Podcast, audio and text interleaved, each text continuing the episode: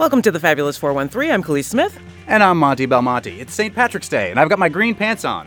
And here in the Fabulous 413, that means people will be focusing on the Holyoke St. Patrick's Day parade this Sunday, of course, and lots of Irish music at venues all around Western Massachusetts. Plus, lots of people pretending to be Irish and deciding to use today as an excuse to drink. But Irish culture is about a whole lot more than pub culture and music. We are going to touch on both of those things today, and we'll also get a language, a lesson in the Irish language. But joining us in this clown car of a studio right now is Rosemary Caine and Wild Irish Shenanigans, who are performing at the Unitarian Society in Northampton on Main Street tonight at 7:30 and also tomorrow at Hawks and Reed in Greenfield at 2 p.m. And they're going to play us a song to start.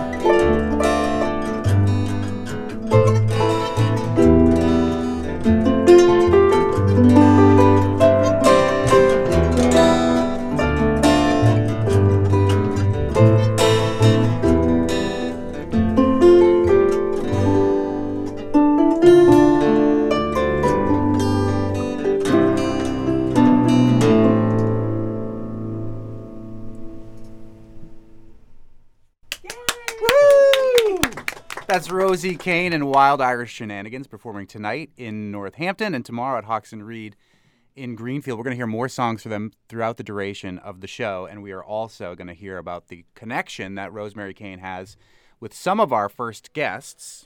So, Elms College in Chicopee hosts one of the only 10 Irish Fulbright scholars in the country and has for the past 10 years. Irish classes are taught at Elms, including evening classes for adult learners. The Irish language coordinator for the program, which is jointly run by the Irish Cultural Center and Elms, is Gerald Costello. He also teaches Irish classes for evening students.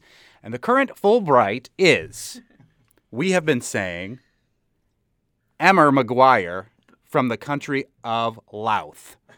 Okay? and County- now we- county, not country. right, Ireland county, is right, the Count- county of Louth.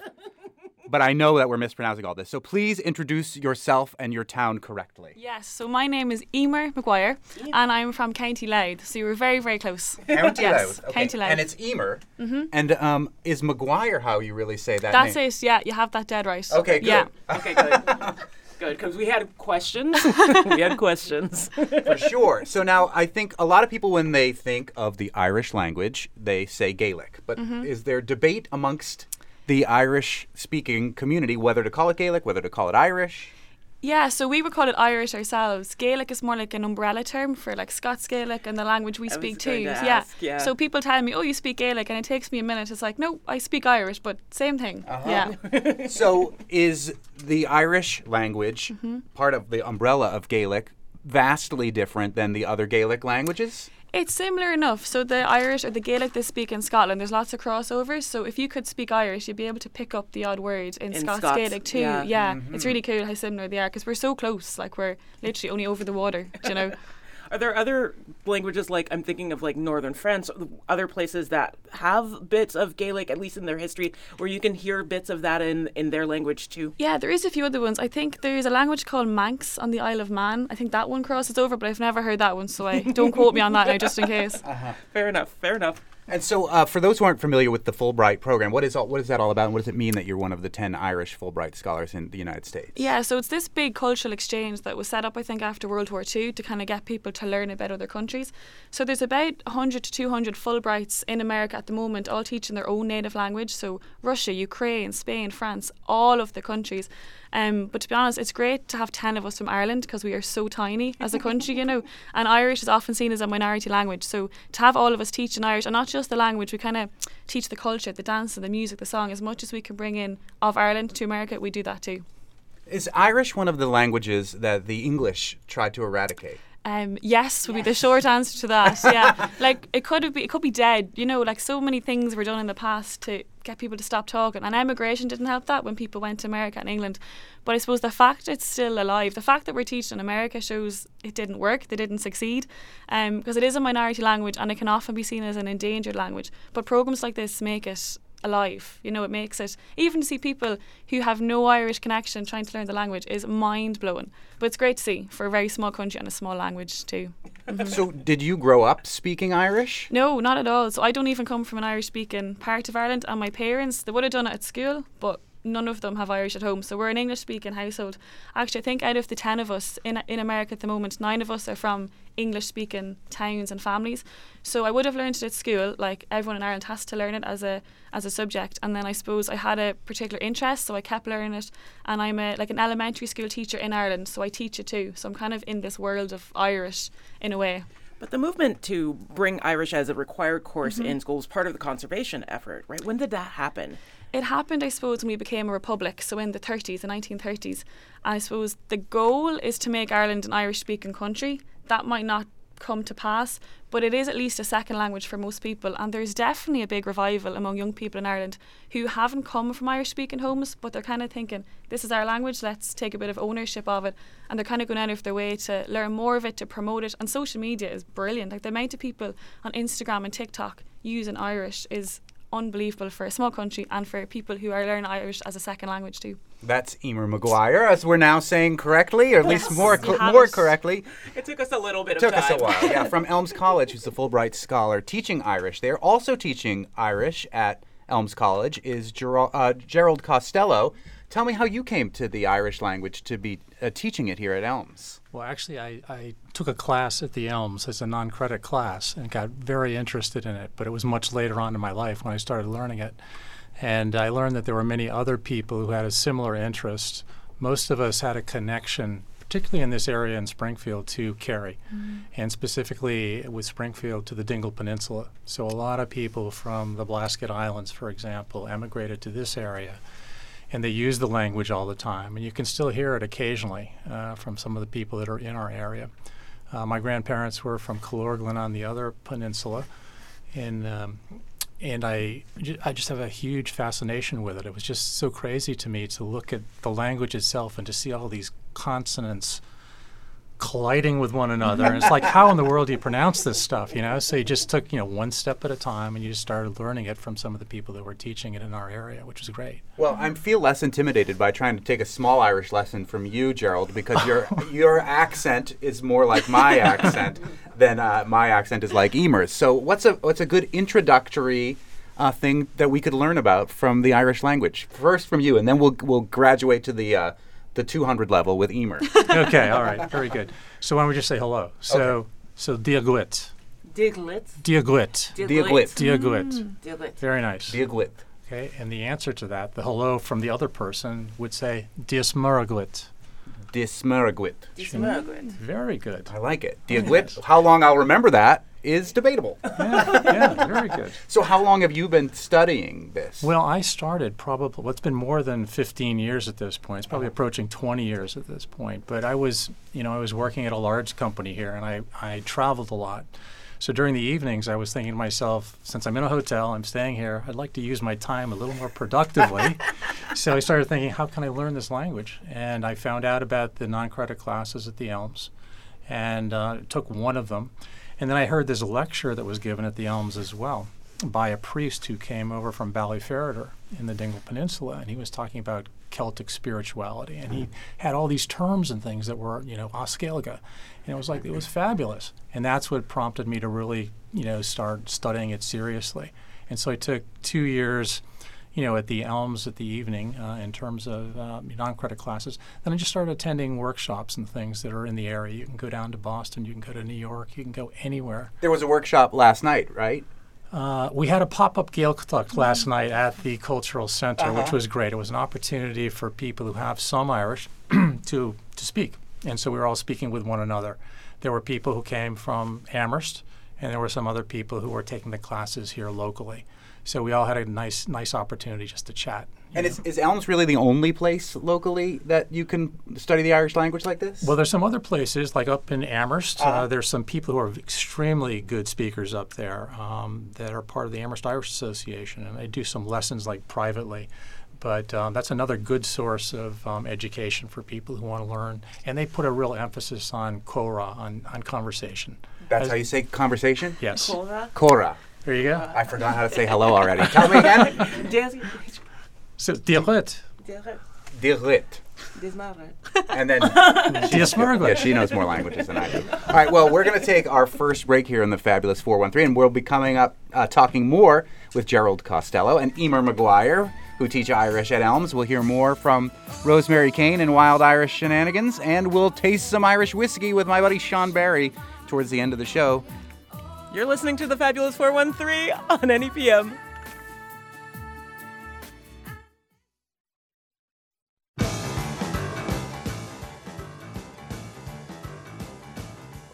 Welcome back to the Fabulous 413. I'm Monte Belmonte. And I'm Cleve Smith. we are joined with all sorts of Irish shenanigans in this tiny little studio here on St. Patrick's Day. We'll talk more about the Irish language with folks from Elms College in a minute here.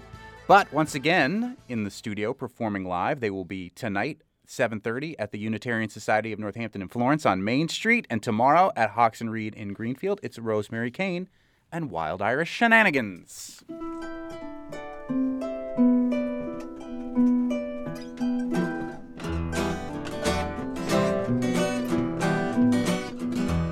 To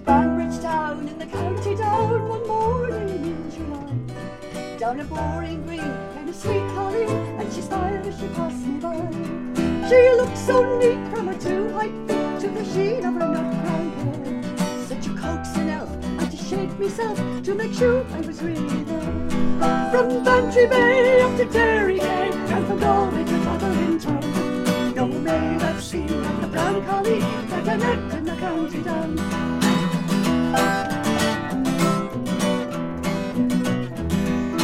Onward sped, I shook me head and I gazed with the feeling queer. And I said, says I, to a passer-by, who's the maid with the nut brown hair? Oh, he smiled at me, and with pride says he, that's the gem of Ireland's ground. She's the rose in the can the banks of the Bann, she's the star of the county down. From Bantry Bay up to Derry Quay, and from Galway to Dublin town. Oh, no maid I've seen like the brown colleen that I met in the county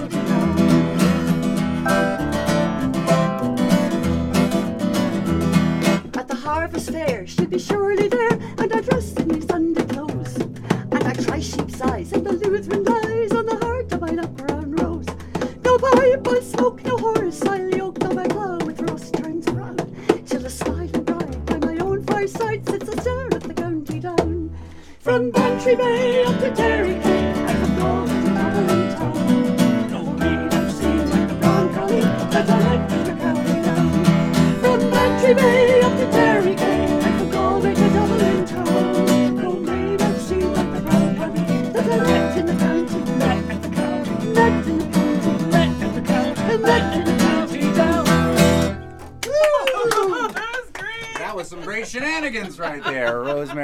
and the Wild Irish Shenanigans who are playing this evening at 7:30 in Northampton and tomorrow afternoon in Greenfield. And joining us from the same county that Rosemary Caine is from is Emer Maguire from the county of Loud. Louth. Louth. Mm-hmm. Loud, yeah, that's it. So Good not everybody accent. from Louth knows each other, but Rosemary, you were very excited when you heard that Emer was going to be here because you knew that she was from the same county. I was beside myself, to tell you the truth, to tell you nothing but the truth. Not alone the same county, but the same town. Mm-hmm. Ardee, County Louth. Ardee. Ardee. I ah. think there's only two people who've emigrated from Ardee, and that's myself and Emer. Here you go, And you, small and you all know each other. It's what it what we comes down to, don't yeah. actually, Yeah. but now we do. We do now, yeah. Yeah. I remember getting the email from Rosie about half 11, 11.30 at night to say that she was from Ardee and I really wanted to ring mum and dad to tell them, but it was like 3 in the morning at home, so I had to wait till the next day. But yeah, Tell me about your town and what people, uh, what what you remember about it when you left in the 1970s, right, Rosie? Yes, I left in the 1970s. Well, it was a small market town, and on Tuesdays, you know, they came in with the cattle, and there was a lot of scat on the streets. Do you Thank you that? for- thank you for censoring Yes, that- yes, yes, yes. uh, you'd see farmers, and there were luck pennies that were, you know, crossing palms, and we had. A couple of famous people. We had a famous footballer, Dermot O'Brien. He also was an incredible accordion player. Wow. And he told great stories in the Ardee accent, which is a very specific accent. And I believe it comes from the French Huguenots. Ah, how, how, how you all doing there? How you all doing there? Now, I hear your father's a doctor. Is he in at the moment? Because Jimmy here's horrid sick. He's got a horrid cold. Isn't that right, Emer? that's it exactly to a T. Yeah, fair play. And now, what's the town like? You- You've only been here for how long? Um, I came at the end of August, Uh-huh. so um, it's much. Well, it's a bit different. Like we're more modern than we were, but it's still a real farming town. My dad is a farmer too. But even talking about the the cattle in the streets, it's a big wide streets as well. We've about five thousand people, I think, so a bit bigger of a population. But it's a small town. Everybody pretty much knows everybody else. But it's nice. It's a lovely place. Mhm. And did you grow up speaking any Irish, Rosemary? You know, as Emer described our town, it was not an Irish speaking town at all. But I went off to Ranafast when I was 14 years old um, in Donegal, uh, and there were pockets of the Gaeltacht in those parts of Donegal and all around the coast of Ireland. And um, you could stay as long as you didn't speak English. And if the Bananti, who was the woman of the house, heard you speak, you could be just turfed off on a bus and sent home. But we none of us were, and there was Irish dancing. And but at that time, Irish was compulsory to pass the leaving certificate and to graduate and matriculate to go to college. And so the compulsory aspect of it, I think, did an awful lot to damage the love of it. Whereas today, it's not compulsory and it has caught fire among the young. And more recently, Paul Mescal, the famous mm. Paul Mescal from Normal People, when he was accepting his BAFTA award, spoke in Irish. And, and there were great kudos for him all over the place. The Irish Times, everybody was in love with Paul Mescal, and people were running off to take Irish courses. So is it true that there are still like not that many pockets or, or counties where Irish is a primary language? I think Emer can speak to that because they may be growing yeah. since my time. There are a lot of Gaeltacht, official Gaeltachts, where they speak Irish around like the west coast, the north, the south of the country. They're probably not as big as they might have been, but I think there's more growth in urban speakers. You know, people who have learned as a second language, like I was saying earlier. I think that's going to be the thing that helps Irish more than maybe the ones who are reared with it. The ones who have learned are taking that extra step to keep it, keep it going. So it's also interesting because, like earlier in the week, we were talking with uh, a couple of linguists, Mm-hmm. you know, like you do, and um, talking about how English is a, American English has evolved. Do you feel like Irish, because it's because of its revitalization and because so many young people are interested in it, is evolving in kind of a similar way? Like, do you do you feel like it's it's keeping up with the modern folks that want to learn it? I think so. Like every time we need new words, you just come up with new words as such. And I think because a lot of people are learning it as a second language, they don't mind throwing the odd English word into it too. Whereas back in the day, people wanted like strict Irish, no English, not allowed to speak English. Whereas now it's grand if you throw in the odd word here and there. Like it happens in every language.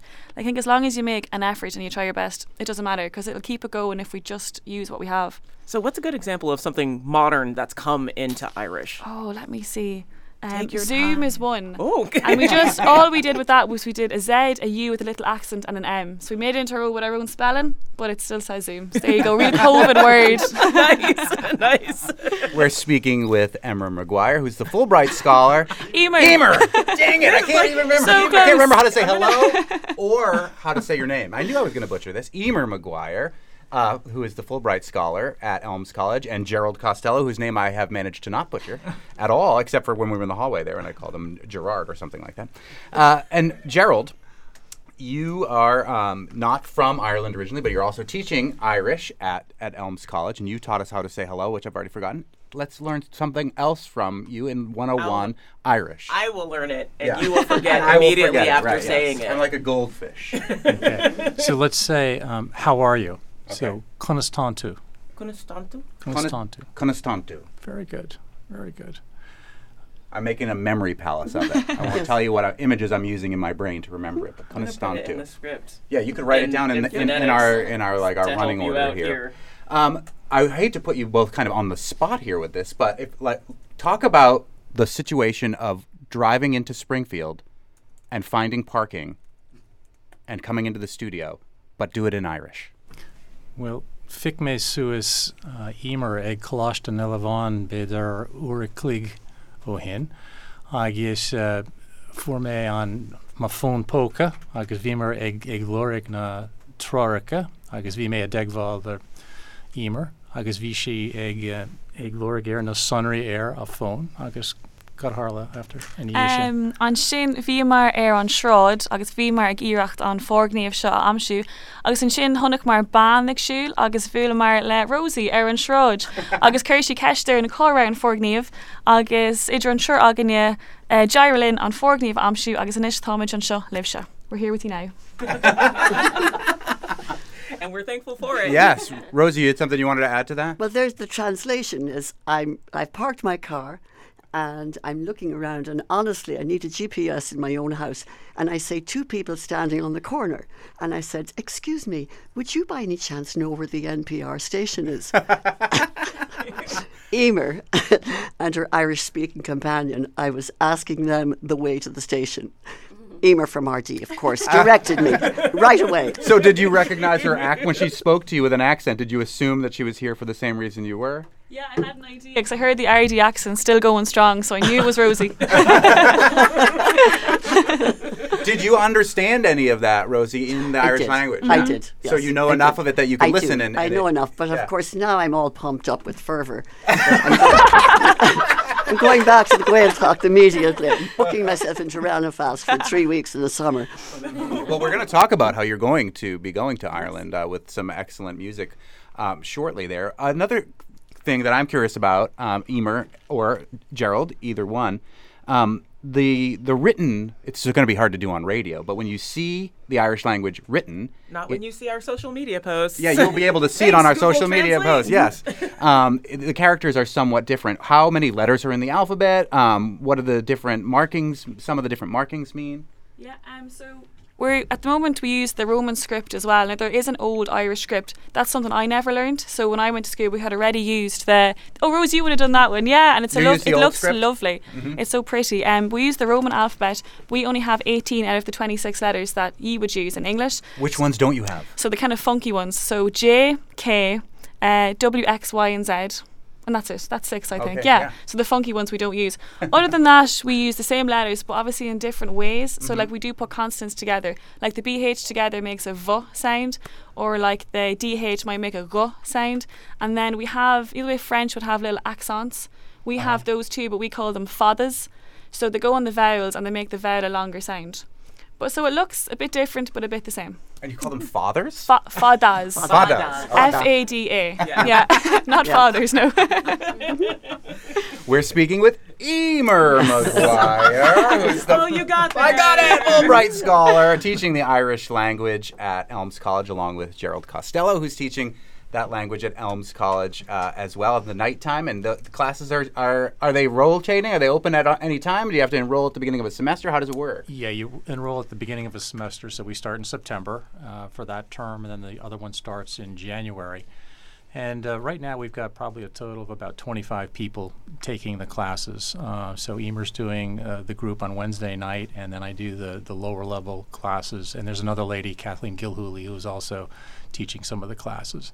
So uh, yeah, it's been great. There's a lot of enthusiasm in our area, and as I said earlier, just just a huge connection between our area and like West Kerry, which is in the the Gaeltacht area where they would be using uh, Gaelic uh, uh, very often.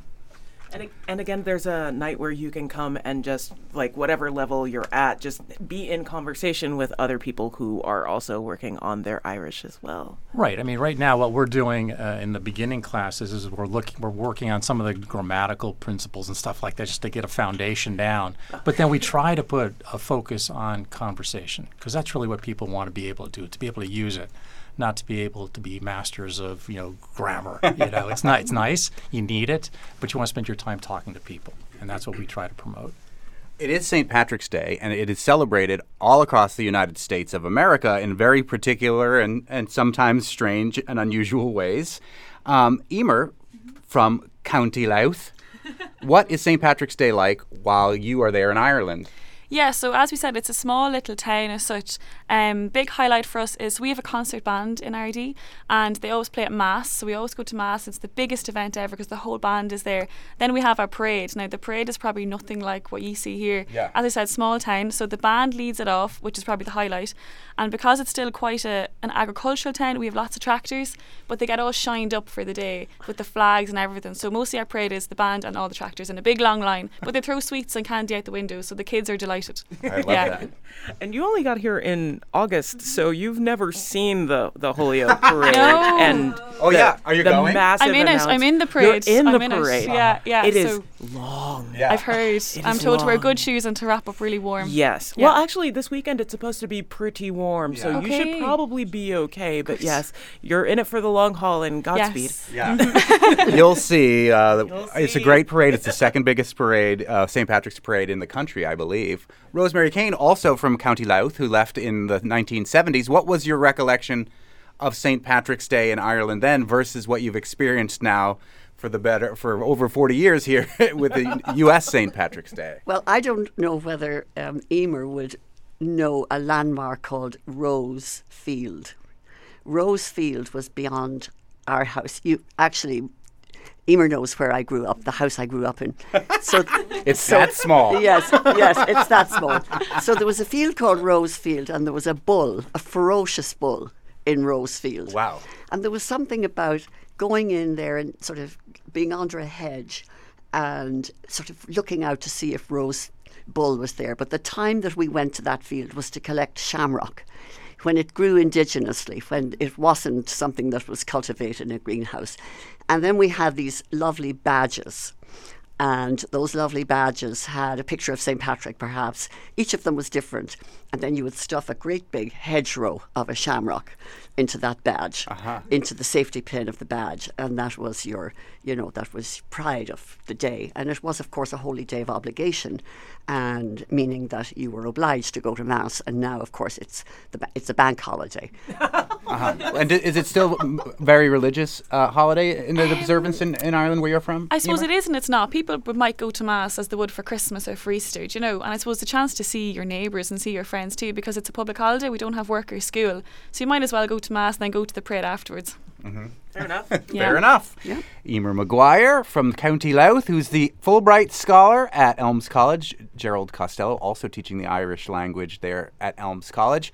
And we're going to hear more from Rosemary Caine, who's playing tonight on Main Street in Northampton at 7:30 at the Uni- uh, Unitarian Society, as well as tomorrow afternoon at Hawks and Reed in Greenfield. And uh, before the show's over, not to be so stereotypical, I am half Irish, but only a quarter of me is going to be drinking uh, whiskey for one quarter of the show uh, with Sean Barry from Four Seasons Wine and Liquors coming up before this St. Patrick's Day show is over. You're listening to the Fabulous 413 on NEPM.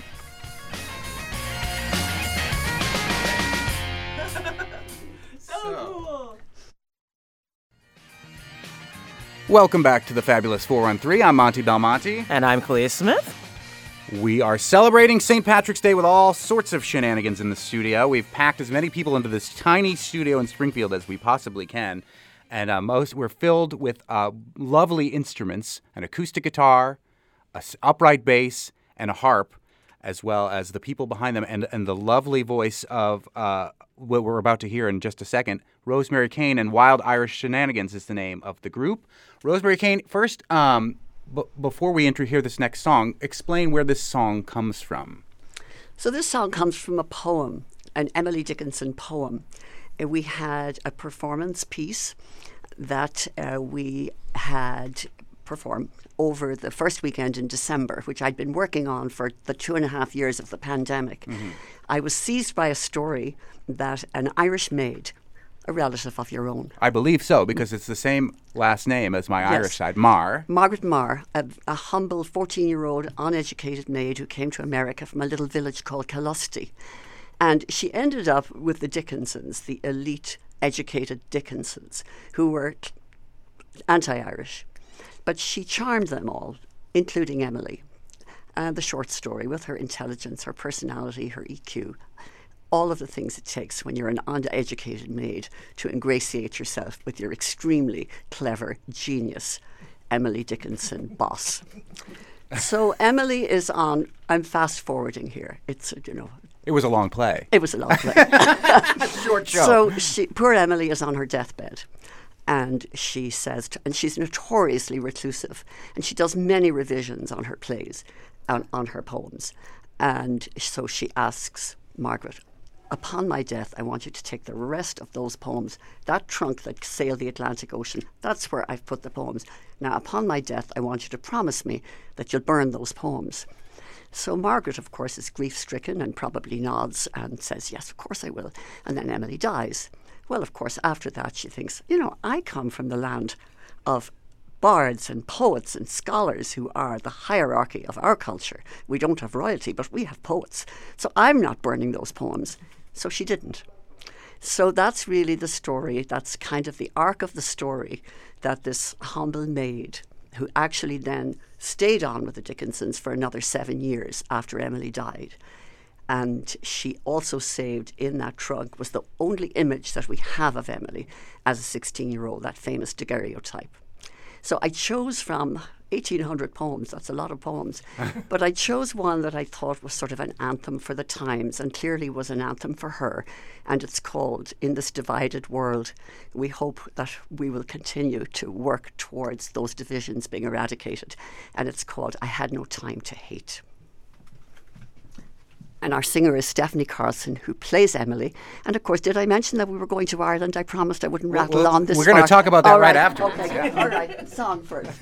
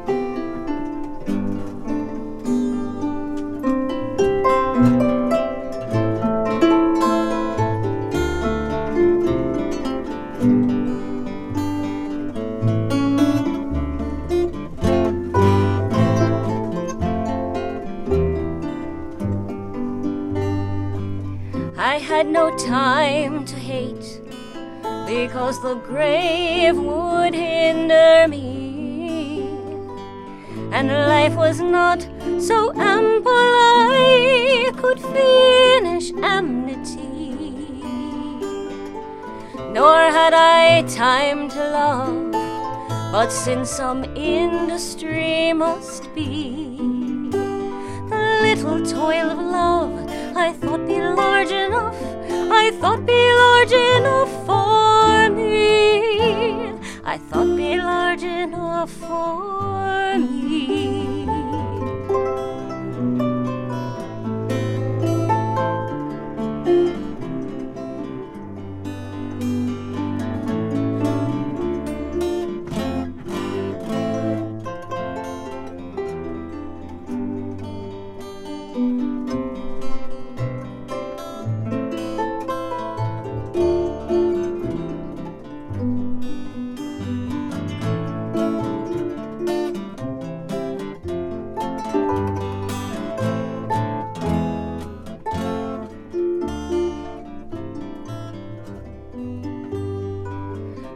had no time to hate because the grave would hinder me, and life was not so ample I could finish amity. Nor had I time to love, but since some industry must be, the little toil of love I thought be large enough for me.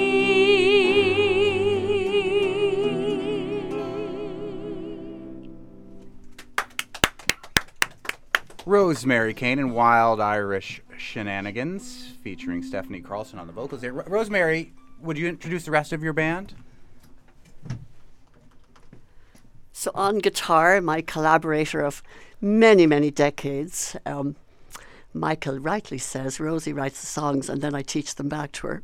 It's, it's the truth. Michael Morgan. Michael Morgan from Amherst and Lynn Lovell, who played in our Margaret Maher and the Celtification of Emily Dickinson. That's the title of our show, because indeed Emily was, she came from that position of being anti Irish to being Celtified.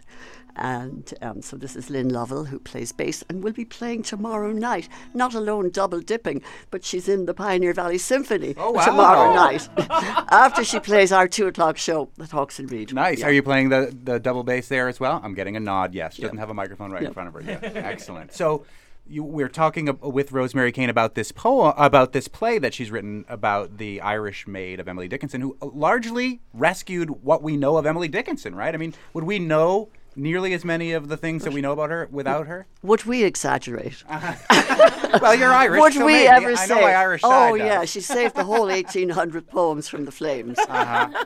You know, poetic license is allowed. After all, it's St. Patrick's Day, Yeah. and we're Irish. Well, there we go. so there it is. But a lot of them, because she was only published a couple of times, so like the bulk of her Yes. her work is involved in this for sure. I believe her sister also started to burn letters and poems, and somehow there was an intervention, and we'll have to allow poetic license and imagination to leap over scholarship because it's a story, and we need to be able to tell that story. Or you can just imagine that there were mountains of poetry, and Yes. this is the portion that we got left. Yes. Were you tempted when using the poems of Emily Dickinson and writing songs to go with them to do it all to the tune of Gilligan's Island? Because are you familiar with that concept that you can take any one of Emily Dickinson's poems I and set it to the tune of Gilligan's Island? I wish I had known in time. A bird came down the walk. He did not know I saw. He bit an angleworm in halves and ate the fellow raw. Try it. I With- had no time to hate because the grave would rescue me. See? It's all Gilligan's Island. There's another one though. There's Jill an- Coff- yeah, Jill Kaufman did a piece about it with, uh, and Andrew Bird did a song using uh, another tune that you can use for all Emily Dickinson poems, but the tune escapes me right now. Yeah. Jill Kaufman, if you're listening, you can text me. and Could you we'll find include it. that out, We'll, please? we'll Yes, find there'll that be a sequel. Yeah, we'll do that for sure. I don't want to have to sweat over Yeah, it we next did. time. We did get an email from a listener, Gary Young, saying, "Let's hear it for Rosemary Caine, who helped my wife over 30 years ago get the wedding dress she always dreamed of." Thanks, Rosemary. I don't know if you even know that reference to that story, but I thought I would. Thank you very, very much indeed. I hope you're still married. Um, well, before we get on to the whiskey tasting to round out the St. Patrick's Day show, this piece that you've written is going to Ireland, right, Rosemary? It is indeed. Uh, We discovered that Emily Dickinson is now on the leaving certificate. Sched- I mean, we have a lot of Irish poets, but I was going to try and take it to small theatres. And my brother and my cultural liaison in Ireland, a woman called Cora Rice, who was um, also taught, and you might, I mean, she was a very famous teacher in your school, but maybe before your time. I said, ah, you shouldn't be bothered, you know, taking uh, anything Emily Dickinson because nobody knows. They know about soccer in Dundalk. They don't know about they don't know about Emily Dickinson. Uh, why don't you take her to the schools because she's on the Leaving Certificate curriculum? And so that really was a much easier kind of shoe in and and so that's what we're doing.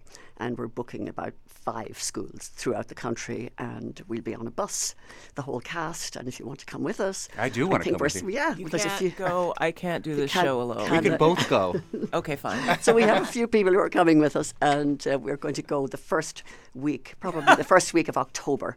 So that gives you plenty of time to save, Monte. Okay, Yeah. I will be Yeah. thinking about that. Our And- engineer. Betsy would also Yeah, like to go. Our engineer Betsy is saying we can call in to do it, and Betsy, uh, who's pushing the buttons, wants to come as well. But you're taking it to Emer's actual school that you went to, Emer? Yes, we just Yeah. discovered this. Mhm, Back to um, so my secondary school, like a high school here, which is in the town of Ardee. Great school, there for years and years. Um, my dad went there as well, but it's brilliant. It's great for something. It's mad to think you're going to be talking to the teachers that had me as well, and I won't even be there, but Rosie will be there. So, How long does your Fulbright uh, scholarship with Elms last year? um, so it's about ten months or so. So one academic year. So I'll be away home kind of May or June. I have to be out of the country by June. So at some point before then. That's great. That's Emer Maguire, who's a Fulbright scholar at Elms College teaching the Irish language and from the town that Rosemary Caine originally came from in the county of Louth. This St. Patrick's Day with Rosemary Caine and Wild Irish Shenanigans. We'll hear one more song from them, and we will now taste whiskey coming up. No. You're listening to the Fabulous 413 on NEPM.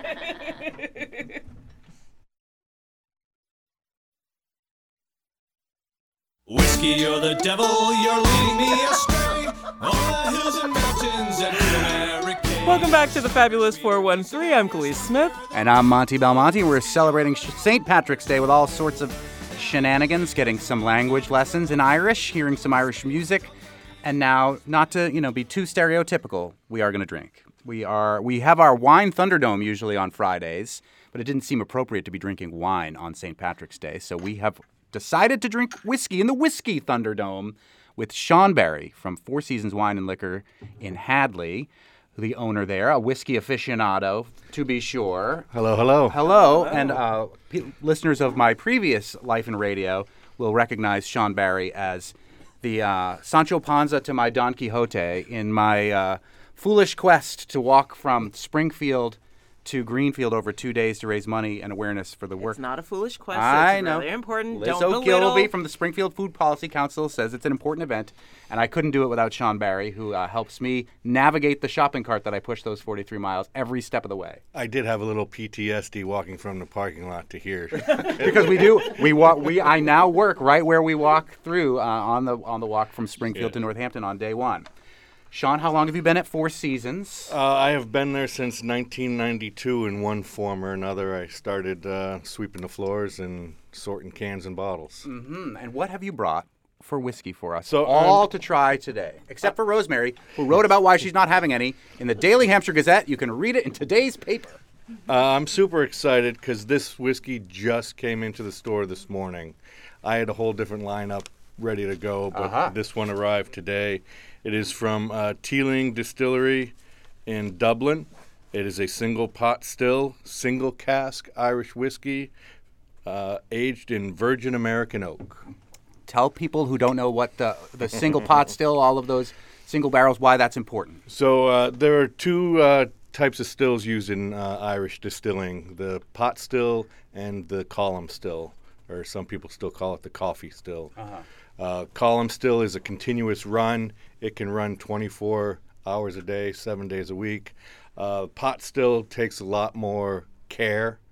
Uh, you have to do it in small batches, and you have to clean it. It's like brewing beer. Right. You really have to uh, take time and care, and it leaves a lot more flavor in the distillate than a column still. Column stills tend to strip out more flavor than a pot still. Okay. Well, tell me your uh, impressions of this, Kaliis Smith. Oh, sláinte. That is like the only word in Irish that I do know. Sancha. Yeah. Sláinte. It means cheers. It does. this is cask strength, yes, very. 58.5%. Yeah, I can taste. That's what Yeah. I mostly taste. but like it's it's very clean after that. Like the oak is real. Like that's got a lot of wood in it. Um, but it's it's really nice after that. You get a little bit of green.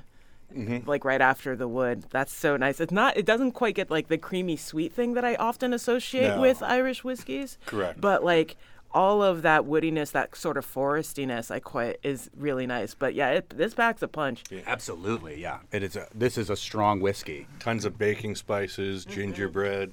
Yeah, Mm, It's delicious. it is delicious. It's Teeling, Teeling. Teeling, right? Whiskey, pot still. Um, Oh, Emer, you were saying that there uh, there is an Irish word for whiskey that is not whiskey. Yes, there is. So Irish is a really like poetic language. There's like a story behind every word. So to say whiskey in Irish, it's two words together: ishka baha. Ishkabaha. Yes. I love One that. Remember. Yeah, We'll remember so- this one. Ish, ishka means yeah, exactly. Ishkabaha. You're right. and um, ishka means water, and baha means life. So literally, it's like the water of life. Oh. Yeah, there's so lots there of you go. lots Yeah. of languages use water of life as a way to describe uh, their favorite Mm-hmm. liquor, and so that makes perfect sense that that would be the Irish way to do it.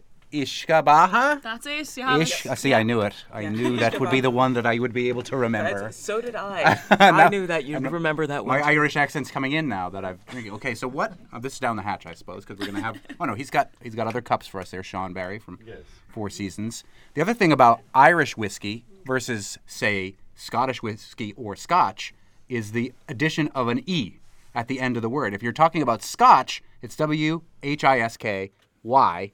If you're talking about Irish whiskey, or I believe Canadian whiskey too, or does, does Canadian go go the way of the uh, the Scots? Cana- Canada does goes both ways. Good. To put it simply. I simply. like that. well, frankly, American whiskey does too. Yes, it does. Uh huh. Um, there was a rule of thumb that if the country had a letter E in its name, they put the E in the whiskey. Uh, but that kind of Japan killed that. Okay. Right. So there is no rhyme or reason. Uh, it, it's generally it's how the marketing people think it'll look on the label. Right. It looks good both ways. So, what is this second whiskey we're tasting in the Whiskey Thunderdome? This special Uh, the special second St. one is Day edition? Clonakilty, and that's from the County Cork. Uh, this one is a little special because it is finished in Jack's Abbey Framinghammer Imperial Coffee Porter barrels. Oh, wow. So connection. local yeah, so there's a local connection. Not 413, but, But Mass- the Commonwealth of Massachusetts. Massachusetts. Jack's Abbey is a brewery in the eastern part of the state, right? yes. Yeah. Hmm. The So nose this on is, this is all cherries. Bourbon barrel first, and then they finish it in the beer barrel. Which is Jack's interesting because bourbon has to be from the United States, right? So this is a very, uh, this is almost a repatriation back to the old country type of, uh, of Right. whiskey from Ireland. Or is right. yeah. Bourbon, you can only use the barrel once. So uh, there's a large market in Scotland, Ireland for them to ship over their barrels, and they get reused uh, actually multiple times in Irish whiskey, Scottish whiskey. Uh, you're even getting a lot of tequila brands now using more and more bourbon barrels. So yeah. Oh no, you. Well, we only have one minute left. So, Kaliis, what's your favorite of these two? this one. I also picked this one. It's not nearly as strong. It's a little bit more elegant. I like the cherry thing that you're doing. The wood isn't as big. And this one is one more time again, Sean Barry from Four Seasons called. Clonakilty, uh, Jack's Abbey cask finished Love it. whiskey. Yeah. All right. Well, uh, we're going to have Rosemary Caine and the Wild Irish Shenanigans play us out. And before we go, we'll tell you that Monday in the Fabulous 413, we're going to have an astronaut. Shelburne Cady's Coleman will join us in studio, along with our resident astronomer, Hampshire College's Saman Hamid. But Cady Coleman is also bringing her flute with her and her friend Chris Devine from the Jethro Tull tribute band, the Minstrels in the Galley, whom Cady Coleman will be performing with at the Drake. Well, now play us out, Rosemary Caine.